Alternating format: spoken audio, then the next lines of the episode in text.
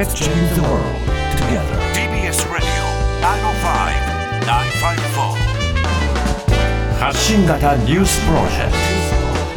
ト。荻上チキ。セッション。衆議院政倫審。安倍派幹部が出席し弁明。国会では昨日に続き今日も派閥の裏金事件を受けた衆議院政治倫理審査会が開かれ西村前経産大臣ら安倍派幹部が審査を受けています。西村氏はおととし4月当時派閥の会長だった安倍元総理から現金でのキックバックについてやめようと提案があり幹部で一度辞める方針を決めたと明らかにしました。しかし安倍元総理が亡くなった後ノルマよりも多く売った議員から返してほしいという声が上がり改めて幹部で対応を協議したということです。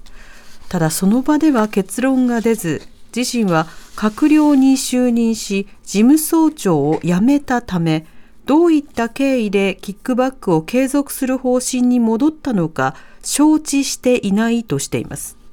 またかつて派閥の会長だった森元総理の関与は聞いていなかったとしています。続いて松野前官房長官も審査に臨み派閥事務総長として経理や会計業務には一切関与していなかったと主張。塩谷元総務会長も審査に臨みました。予算委員長の解任決議案否決与野党の対立激化。今日国会では立憲民主党が衆議院の小野寺予算委員長に対する解任決議案を提出しましたが与党や日本維新の会の反対多数で否決されました。予算案の審議をめぐっては昨日小野寺委員長が今日の委員会採決を職権で決定。これに対し野党側は審議時間が十分ではないと反発。立憲民主党の泉代表は乱暴な手段に出てきた委員長の資質が問われると批判し小野寺委員長の解任決議案を立憲が単独で提出していました衆議院予算委員会は今日午前、岸田総理が出席する集中審議を予定していましたが、解任決議案の提出により開かれていません。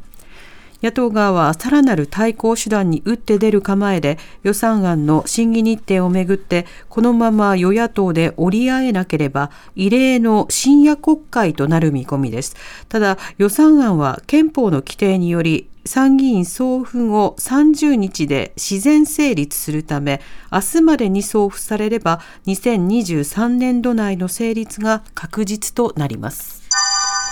日経平均株価4万円台の大台に迫る一時800円以上の値上がり。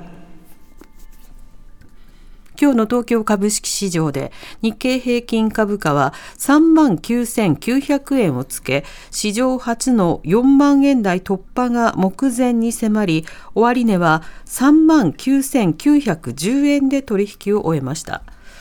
前日のニューヨーク市場で IT 関連の銘柄が多いナスダック総合指数が史上最高値をつけたことを追い風に半導体関連の株を中心に買い注文が広がったことで相場の上昇を牽引。